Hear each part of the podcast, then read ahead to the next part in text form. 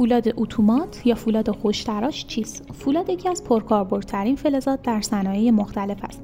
می‌دانید که فولاد آلیاژی از آهن است. بنابراین می‌توان با ساخت انواع آلیاژ های فولاد ویژگی های مکانیکی و شیمیایی دلخواهی را ایجاد کرد.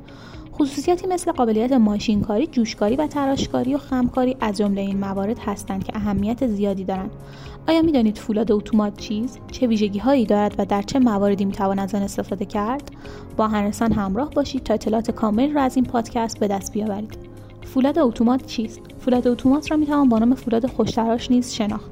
آلیاژی از آهن است که میزان کربنش پایین بوده و اصطلاحا به آن فولاد کم آلیاژ می‌گویند. کم بودن میزان کربن در آلیاژ فولاد باعث میشه تا عملیات ماشینکاریش راحت تر بشه. فولاد اتومات یا فولاد خوشتراش در استانداردهای مختلفی استفاده میشه.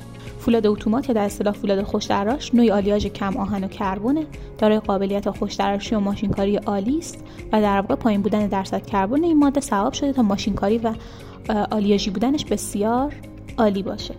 کاربرد انواع فولاد خوشتراش همونطور که گفته شد قابلیت تراشکاری و ماشینکاری اون فولاد بسیار بالاست.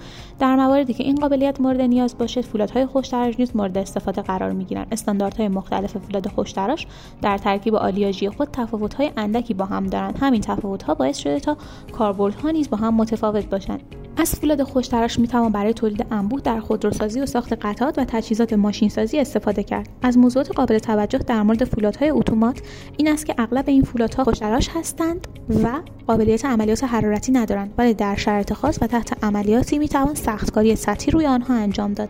در این پادکست در مورد اینکه فولاد اتومات چیست و چه کاربردهایی دارد با شما صحبت کردیم. شما می توانید مقالات و نوشته های دیگر ما را در مورد انواع آلیاژ در سایت آهنرسان با آدرس آهنرسان مطالعه نمایید.